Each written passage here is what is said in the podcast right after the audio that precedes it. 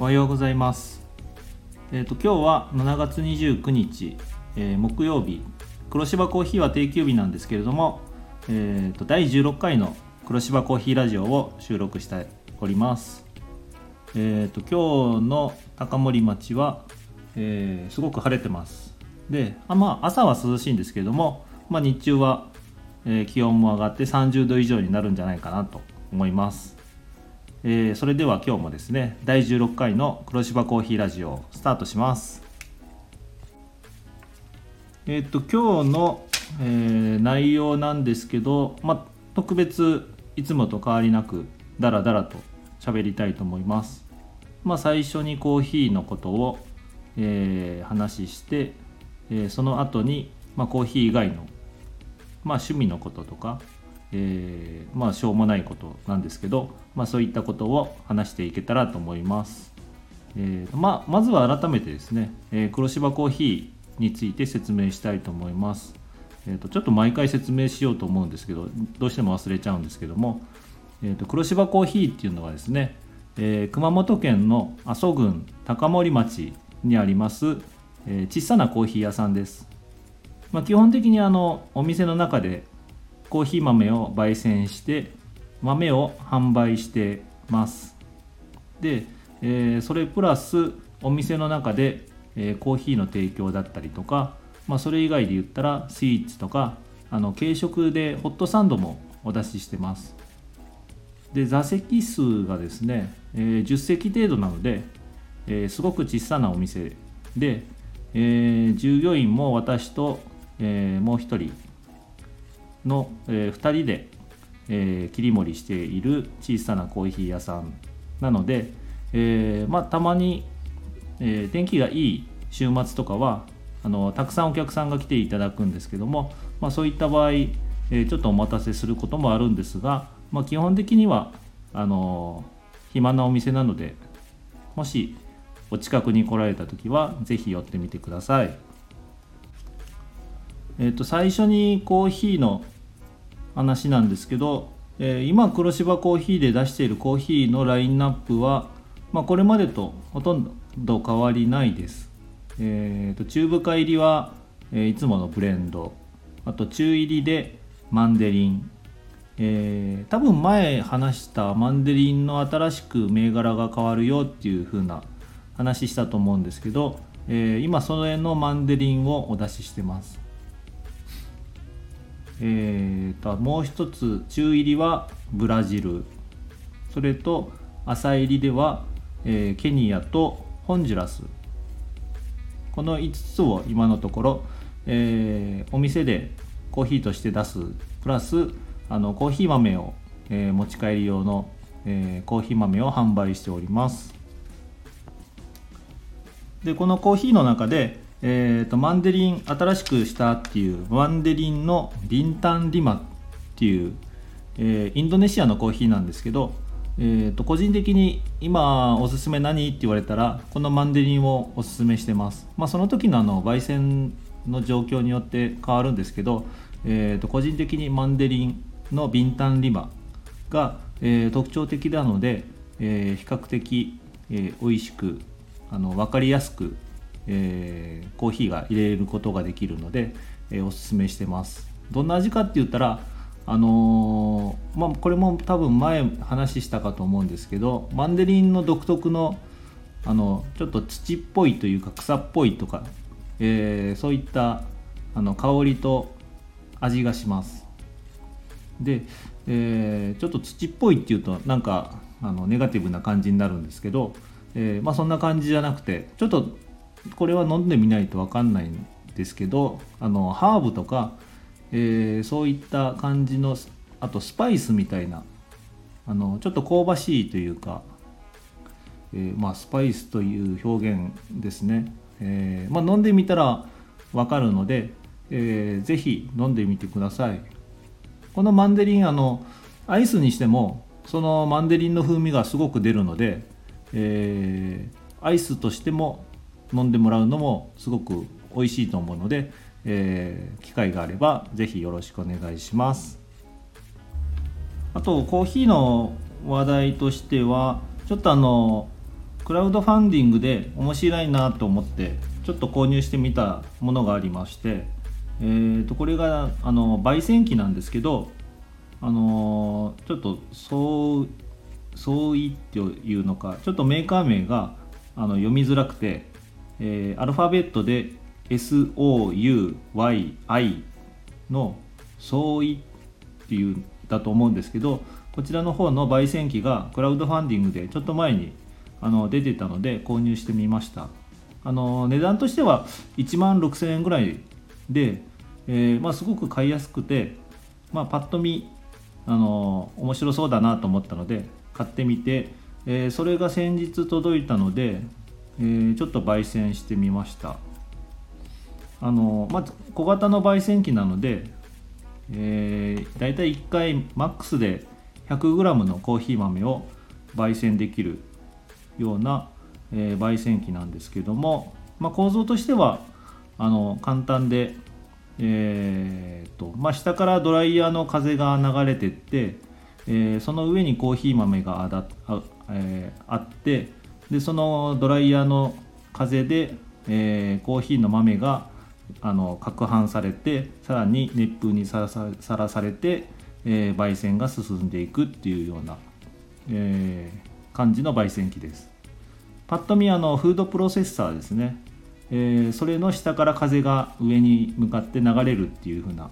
形なので、えー、これは多分クラウドファンディングが終わって、まあ、そのうち製品化されるかと思うんですけども多分その時は多分ちょっと金額が上がって 2, が2万円ぐらいになるんじゃないかなと思います。で、えー、今まで2回ぐらい使ってみました。で、まあ、感想なんですけどあの普通に家庭でやる分にはすごくおすすめできるかなと思います、えー、この焙煎してる状況もですね、えー、すごく見やすくてあの全体的にあのコーヒー豆が踊ってるのがあのガラスを通してすごく見やすいので焙煎の進み具合とかあのすごく確認しやすいです。で操作もすごく簡単で、えー、100V の電源があればどこでもできるような感じですね。でマックス 100g っていうことだったんですけどとりあえず 60g で試して2回ともやって、まあ、大体10分前後ぐらいで、まあ、中入りぐらいのコーヒーが出来上がるような感じですね、えー、すごく使いやすくてえー、今まで焙煎やったことがない方で興味がある方は一番やりやすいんじゃないかなと思います。結構今までえっ、と手頃な焙煎機とか、まあ、1万2万円前後ぐらいの焙煎機とかたまにあるんですけどあの豆のな状況が確認できないとかあのもう時間が決まった時間じゃないと取り出せないとかっていうのがあったのでえー、まあ、そういったものに比べるとあの一番使いやすそうな感じですね。でまだ使い込んでないので何とも言えないんですけど、まあ、構造上あの味が抜けやすいような構造になってるので出来上がったコーヒー豆が、まあ、あのお店で出しているようなコーヒーにはあ基本的にならないと思います。で2回やって、まあ、2回とも、まあ、それなりの味になるんですけどどうしてもやっぱりあの抜けたような味ですね、えー、ちょっとあの業務用の焙煎機からしたらちょっと味は落ちるかなと思いますけどもあの家庭用の焙煎機として、えー、個人で使う分には十分すごい優れた焙煎機だと思うので、えー、興味がある方は是非調べてみてください。えーと、ちょうどホームページがあったので今確認してみたらやっぱりメーカー名は相違っていうメーカーですねえーと、もうホームページも焙煎機のラインナップが揃ってて、えーと、メーカー希望価格が3万3600円ですね、まあ、結構倍近く上がってますね。クラウドファンディングで買ってよかったです。えーとあのまあドライヤーが動いてるような感じなんで基本的にあのすごくうるさいです。ドライヤーをずっと、まあ、10分程度動かしてるような感じなのなので、まあ、それぐらいのあの音とあの電力使うと思います 1200W なんでまあ、なかなか電気代もかかるんじゃないかなって気がしますね。まあ、1, 1回程度のそんな電気代はたかが知れてるんでしょうけど何回も使用するとなるとちょっと響くかもしれないですね。えーと、ホームページにもラインナップがしてありますので、えー、ぜひ見てみてください。まあ、比較的コンパクトですね。あのー、置き場にもそんなに困らないと思います。あのちょっと置き場から持ってきて焙煎して終わったらあの冷却してえまた元に戻すっていうような使い方ができると思うので、えー、面白いです。えっと続いては、まあ、コーヒーの話は以上です。えー、っとまあ、お店の話をすると、あのちょっと前に4連休がありました。えー、と7月の22から25ですね。えー、まあ、オリンピックとかそういう関係で祝日休日が、えー、ちょっと移動した形になったみたいで、えー、その影響で4連休になってで期間中は、まあ、比較的高森の方も天気が良かったんですけどちょっと不安定な部分もあってあの午前中は晴れてても午後からにわか雨が降るっていうのが、えー、前半ですね。2223ぐらいがそんな感じの天気で。で終わりぐらいの2425が、まあ、比較的一日安定した天気で、えー、晴れてたかなっていうような天気でしたので、えー、この日はこの4連休ですね。あのありがたいことに結構忙しい状況でした。でやっぱり連休となるとあの、まあ、遠くから来られる方が多かったですね、えー、一番遠くて関東の方からのナンバーもおられましたし、まあ、関西の方のナンバーとかあと4連休が終わってからも多分連休ずらして来られた方が、えー、ちらほらおられて、えー、ここ最近はちょっとあの関東関西の方が、えー、よく来店いただきました。すごくありがたいことであのうちはまあコロナとかそういう、まあ、対策もしてますので、えーまあ、どこから来られようがあの誰が来ようがあのおもてなしというか誰に対してもあのありがたく、えー、接客しておりますので、えー、ぜひ遠くから来られる方も大歓迎ですので、えー、高森に来てみてください。でその4連休中だったのかな？4連休明けてだったのか？ちょっと忘れたんですけどあのここ最近まれにあの雲海が出るので、えー、大観峰の方とかで、えー、運よく雲海見れましたっていう方が結構おられました。で、えーとまあ、阿蘇に住んでてもなかなか雲海見ることは少ないんですけども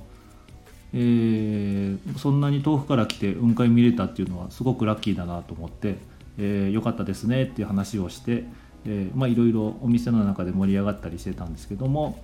えー、いろんなお客様が来られて、え、いろんな遠くから来られて、え、基本的に黒芝コーヒーはあの箱石峠を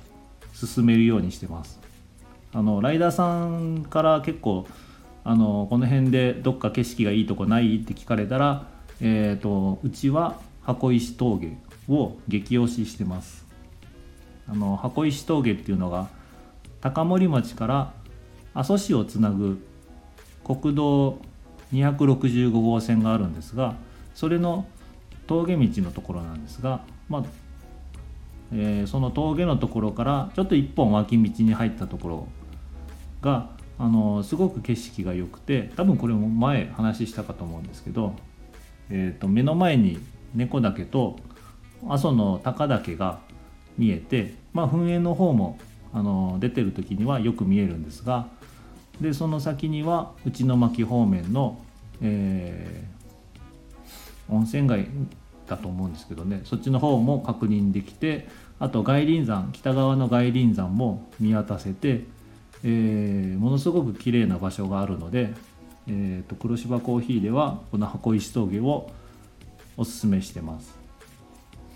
まあ、他にもいろんなたくさんあるんですけどその箱石峠をおすすめして、えー、すごく喜ばれることが多いので、えー、私自身もあのよく行く場所なので、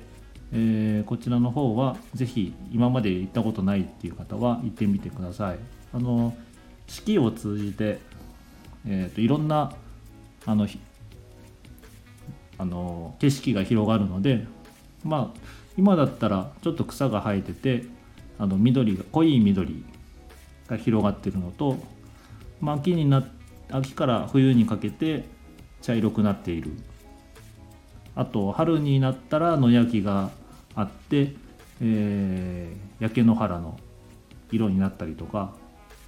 すごく綺麗な場所なので、おすすめしてますあと4連休の話題で言うとあの最近熊本 FM の FMK っていうあの熊本のラジオの放送局があるんですけどえー、基本的に平日はその FMK をあの店内は流すようにしてて、えー、その番組に私自身がリスナーとして結構投稿するんですよね。あの平日は暇なので、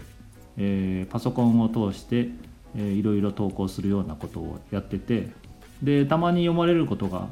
それがあってですねそのあの内容を聞いて聞いてきましたよっていう風なあのラジオを聞いて黒芝コーヒーに来ていただくっていうことがここ最近ポツポツあります。で、えー、とその時に私自身がその FM を聞くようになってその投稿する方っていうのがよく投稿される名前っていうのが自然に分かってくるんですよね。あまあこの何々さんってまた読まれてるなとか、えー、自然と覚えてくるんですけど、えー、その FMK の、まあ、ヘビーリスナーというか有名なリスナーさんとかよく聞く名前の方がですね結構ここ最近、えー、何人か来ていただいてで、えー、店内でその FMK についてなかなか盛り上がるっていう面白い空間が出来上がるっていうようなことがあってちょっと面白かったですね。であのまあ、ラジオネームでお互い自己紹介するんですけど「あ聞いたことあります」みたいな「あいつもお世話になってます」っていうふうな変な感じになったりするんですけど、まあ、そこでいろんな話題ができるというかあのすごくありがたいことで。FMK の投稿をやってて、えー、よかったなとすごく思いました。あの意外とあの読んでくれるので面白いです。えー、今までそういう投稿したことないよっていう方あのぜひ、えー、パソコンからだったらあのフォームに入力するだけなので簡単にできるので面白いですよ。ぜひやってみてください。えー、っと続いての話題なんですけどえー、っと前回は確か映画の話をしたかなと思います。で、まあ、ちょっと前回は映画の話だったんですけど今回は、えー、まあ、ちょっと音楽の話をしようかなと思ってたんですけど結構時間が経ったんで、えー、これも話し出したらなかなか時間取るような感じになりそうなのでまた違う次の機会ですね。にしたいと思います。あとは今アニメで、えー、ちょうど見終わったのがあって「えーと、メイド・イン・アビス」っていうアニメをちょうど昨日見終わりました。でこのアニメなんですけど見るまでは全く知らないアニメだったんですけどもあの南阿蘇の丸の石油さんに「面白いですよ」って言われて、えー、紹介されたので、えー、見てみました。あのちょっと最初あのファンタジーっぽいというかあの、えーと、絵の質がですねちょっと子供っぽいというかまあ子供が実際冒険するような漫画なんですけどえー、ちょっととっつきにくいかなと思ってたんですがあの、まあ、大体2話3話見たらあの何のアニメでも入っていけるので私自身は特にあの襟好みせず見るような形にしてますけどもすごく面白かったです。最初は子供が冒険するっていう風な感じで、えー、まあたまに怪物みたいなのが出てわーわーって言ってそれで倒して次に行くっていう風な感じなのかなと思ってたんですが、あの終盤なかなかハードな内容で、えー、絵の雰囲気からなか、えー、からすると結構あの衝撃的な内容だったかなと思います。で、えー、この今見たのが第1シーズン。で2017年って書いてたかな。のアニメなんですけど、えー、これが第2シーズンが2022年から始まるみたいなことを、えー、ネットで調べてみたら、えー、書いてました。で2017年から2022年って結構かなり時間空いてるなと思っててで最初その第2シーズンがあるっていうのは知らなかったので第1シーズンだけで完結するんだろうなって思ってたんですけどもまあそんなあの第1シーズンで終わるような内容じゃなかったですね。えー、結構中身が壮大すぎて多分第2シーズンでも終わらないんじゃないかなっていう風な、えー、印象を持ちました。あのー、すごく大人でも多分楽しめると思います。子供でもあのちょっとハードな部分があるんですけど、えーとまあ、そういうあの厳しい世界とかあのそういうのも描かれてるので、えー、まあ、大人も子供も楽しめるアニメなんじゃないかなと思うので、えー、ぜひ私としてもおすすめしたいと思います。であの調べてたらなんかハリウッドで実写化の計画もあるみたいで、うん、なんかむちゃくちゃだなってまあよくあるパターンなんですけど、えー、そういう計画もあるみたいですね。っていう感じで、えー、今はアニメはそれを見終わったので、えー、次は何を見ようかなと思ってるところです。それ以外ではあのまあオリンピックが始まったので、えー、オリンピックを、えー、結構見てますかね。あの仕事中は見れないのでだいたい営業後のあの19時とか、まあ、20時ぐらいからですかね、えー、意外と夜遅くまであのライブで見れるので、え、それはそれで楽しいなと思ってるんですがあのまあいろいろ勝つべき人が勝てなかったりとか体操だったりとかバドミントンだったりとか水泳だったりとかあの意外な人が、えー、メダルまで届かないというか予選すら突破できなかったっていう風な状況がいくつかあってなかなか、えー、延期だったりとかその人を取り巻く状況だがちょっといろいろあったのもあって、えー、なかなか厳しい世界だなとまあ当たり前なんですけど、えー、そういうのも見え隠れして、えそういうのも感じました。っていうような感じで、えー、と23分も過ぎたので、えー、と今日はこの辺で終わりたいと思います。あと最後にですねちょっと今、あの、計画してるのが新しい T シャツとかトートバッグを、えー、制作してます。まだ試作の段階なんですけどあの意外といけそうな雰囲気なので、えー、これが、あの完成したらお店最初はお店の方で販売したいなと思いますで意外とよくできてる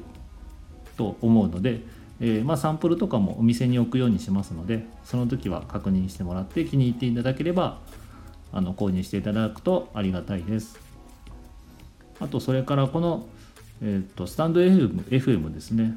えー、質問ボックスみたいなのがあるのでえー、ネタに困る時は質問ボックスに頼りたいので是非、えー、いろんな質問をお待ちしてます。あの匿名で送れますので、えー、もし何か聞きたいこととか何でもいいので、えー、送っていただけると助かります。それではですね、え第16回の黒芝コーヒーはこれで終わりたいと思います。またいつになるかわかんないんですけど、え次の機会までよろしくお願いします。どうもありがとうございました。